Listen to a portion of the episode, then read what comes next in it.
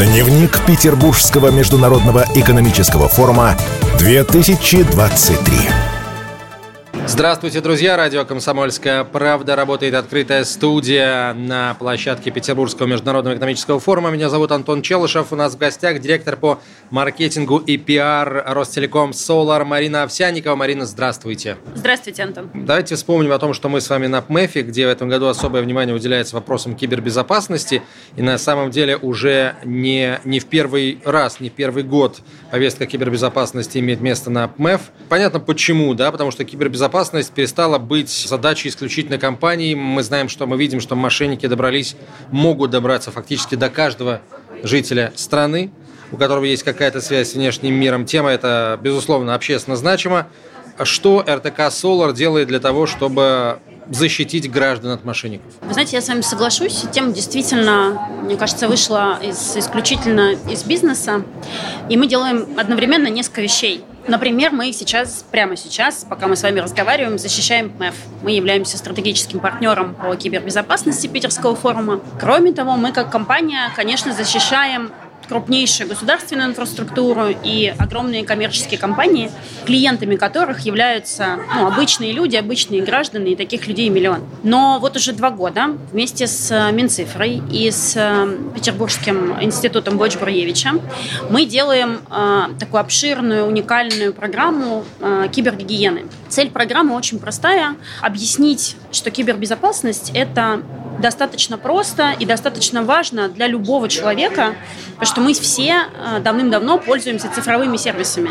И кроме удобства, мы должны понимать, что, ну, как ими пользоваться максимально безопасно, так, чтобы сохранять э, там, свои э, и и, в общем, сохранять свои персональные данные, в общем, обезопасить себя максимально, и в том числе компании, в которых работаем. Например, нам кажется иногда, что, в общем-то, ну, это такая тема, которая каждого человека не касается. Ну, то есть что-то взломали, украли какие-то персданные, казалось бы, да, многие люди к этому относятся следующим образом. Это где-то там, меня сейчас это не касается. Но вот если мы посмотрим официальные данные, которые в прошлом году опубликовал Центробанк, то мошенники, о которых вы сейчас говорили, украли у обычных людей порядка 14,5 миллиардов рублей. То есть это очень существенная сумма, и масштаб проблемы, ну, он довольно значим сейчас э, в обществе в целом. Еще один такой важный аспект. Мы же все, кроме того, что мы обычные люди, являемся чьими-то сотрудниками. И очень часто вот мы как человек становимся таким ключом, через который злоумышленники открывают, э, ну, взламывают компании, открывают так называемый периметр безопасности компаний. И это тоже важно понимать и соблюдать определенные правила, э, о которых мы как раз в теме киберграмотности для людей рассказываем. Действительно, это Проблема очень актуальна. Есть у вас видение того, как ее можно решить? И можно ли вообще в принципе решить? Вы знаете, э, она актуальна не только в России. Мы вот э, много общаемся с мировым сообществом. Вот у нас сейчас проходит там киберчемпионат из разных стран. Порядка 20 стран принимает в нем участие. Это такие киберигры, в которых люди обучаются, ну, профессионалы скорее обучаются. И мы видим, что в очень многих странах проводятся прям образовательные такие треки, а, там, месяц кибербезопасности, например, где людям а, рассказывают о простых правилах, а, рассказывают о том, кто такие злоумышленники, рассказывают о том, каким образом, например, отличить э, реальный сайт интернет-магазина, в котором ты привык делать покупки, от э, так называемого фишингового или поддельного сайта, рассказывают, как создавать пароли. Это достаточно такие важные правила, соблюдая которые человек может вносить вклад в собственную безопасность и безопасность, в общем, общем-то, обществу в целом. И нам кажется, что вот такой образовательный компонент, он позволяет много делать для того, чтобы с этой проблемой бороться. Неужели проблема настолько масштабна, что в общем, уже не нужно надеяться на кого-то, да, на того, что кто-то где-то тебя защитит. Вы знаете, а, мы сейчас по своей статистике видим, что больше 70% утечек из компании происходит по вине обычных людей. Но не потому, что у них есть какой-то злой умысел, а чтобы компания потеряла персданные или э, чтобы открыть, ввести где-то свой e-mail корпоративный или э, отдать еще какие-то данные, которыми пользуются злоумышленники для проникновения внутрь инфраструктуры. Нет, просто люди не вот та самая кибернеграмотность. Они не представляют э, последствий и не понимают очень часто, к чему это приводит и как нужно делать правильно. В международных образовательных программах, стандартах есть механизмы оценки уровня знаний детей, которые они в школах получают. А вот есть ли какие-то оценки уровня киберграмотности наших граждан? Да, вы знаете, мы в прошлом году вот как раз в рамках этой программы совместно с Минцифрой сделали такой э, замер некого такого индекса киберграмотности. И э, ну, ситуация нас, конечно, не сильно обрадовала, потому что если э, посмотреть э, на этот опрос, мы видим, что порядка 48,2% пункта этот индекс. Практически больше половины обычных людей не понимает, что такое киберграмотность и что им необходимо делать в связи с этим. Ситуация очень похожа э, такой на подход к использованию цифровых технологий. То есть есть э, более молодые люди, там чуть больше индекс, и там дети и пожилые люди, там этот индекс э, значимо меньше. Мы видим, что, в общем-то, пожилые люди как раз и становятся чаще всего жертвами мошенников и телефонных, к которым мы с вами привыкли, и там новых, новым типом угроз, когда они заходят на так называемые фишинговые сайты, оставляют там свои данные, иногда вводят данные карты и, в общем, теряют деньги. Вы сказали, что дети, скажем, дети-подростки, они менее подвержены как бы, риску кибермошенничества. Означает ли это, что когда сегодняшние дети станут взрослыми, то тема кибермошенничества уйдет, потому что, ну, дети же, они станут взрослыми, они перестанут пользоваться интернетом, скорее наоборот, они будут пользоваться все больше, становиться все более умными и продвинутыми. Получается, у нас кибермошенники исчезнут, или они просто тоже станут более изощренными?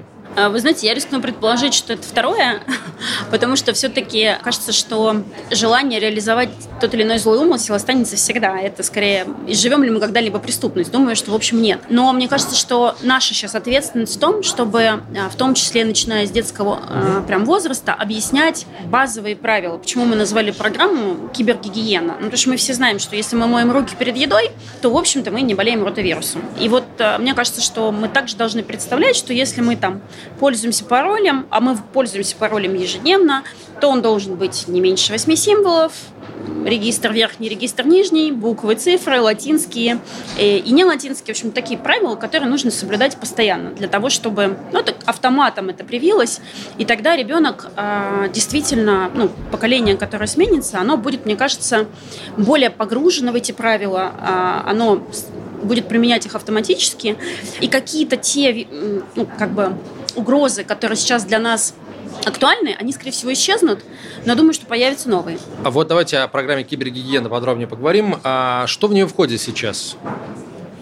А, в нее входит, ну, во-первых, я уже говорила, что мы делаем с Минцифрой, и мы делали такую информационные порталы на госуслугах, а, на МОСРУ, ну, потому что госуслугами пользуется, в общем, огромное количество а, людей. Это такая цифровая мекка для нашего государства. И это очень такое нативный, нативное место, где можно рассказать о том, как правильно этими цифровыми сервисами пользоваться. И мы сделали несколько ну, шесть разделов. Например, то, о чем я говорила, это киберзош, но такие очень простые и понятные правила, которых, если ты соблюдаешь, то твои персданные оказываются в безопасности, и, в общем, там, твоя компания оказывается в безопасности, в которой ты работаешь. А, один отдельный прям раздел посвящен сложным и несложным паролям и правилам, как нужно создавать пароль. А, как бы пароль с именем вашего ребенка или вашей даты рождения правильным не является. А, то есть лучше всего придумывать пароли, которые связаны с какими-то событиями в вашей жизни, которые вас вдохновляют. Ну, например, я так делаю. То есть какой-то классный отпуск, ты пишешь там, не знаю, Таиланд 2022, прекрасное время, и этот пароль легко запоминается, он совпадает, там, отвечает всем правилам и прекрасно работает. Ну и э, то, вот, о чем мы говорили с вами, э, что очень часто пожилые люди становятся жертвами мошенников. У нас есть прям раздел «Как стать киберграмотным э, 60+,» и мы там сосредоточены больше на телефонном мошенничестве. Какие схемы, э, какие э, фразы используют злоумышленники. Мы прям приводим примеры фраз и как человеку оптимально на это реагировать. Он прям так и начинает, называется «Выучу свою роль», и как бы, ну, чтобы не дать мошеннику разыграть вот этот его спектакль, целью которого становится... Твои деньги, деньги по сути, да? Да, по сути, твои деньги, абсолютно. А, ну, на самом деле, очень, очень, хорошая, э, очень хорошая программа, очень важная, нужная, и я правильно понимаю, что она, она же ну, как-то растянута по времени, в том смысле, что она не эпизодическая, она будет развиваться. Вопрос как? Да, мы точно планируем ее развитие, и э, мы много делаем самостоятельно как компания, мы получаем поддержку от государства, и э, мы планируем, в общем, если говорить про цель, она достаточно простая. Это, наверное, такой максимальный охват, э, донести э, до большого количества людей что эта проблема есть, что она важная, что она касается каждого, и что решать ее достаточно несложно, а, соблюдая там несколько простых правил. И а, безопасность в наше время действительно нужна каждому, потому что если ну, безопасно человеку, безопасно ему компании, то, в общем-то, у нас появляется с вами безопасное цифровое государство.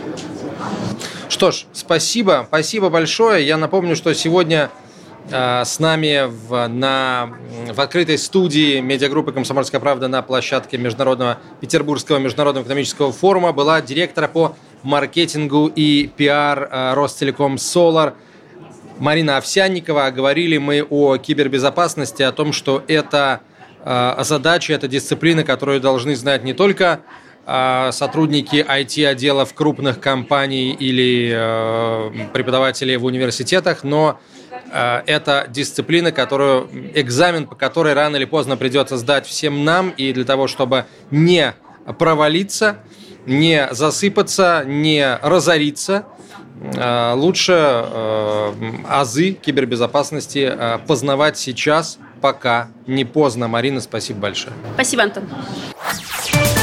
Дневник Петербургского международного экономического форума 2023.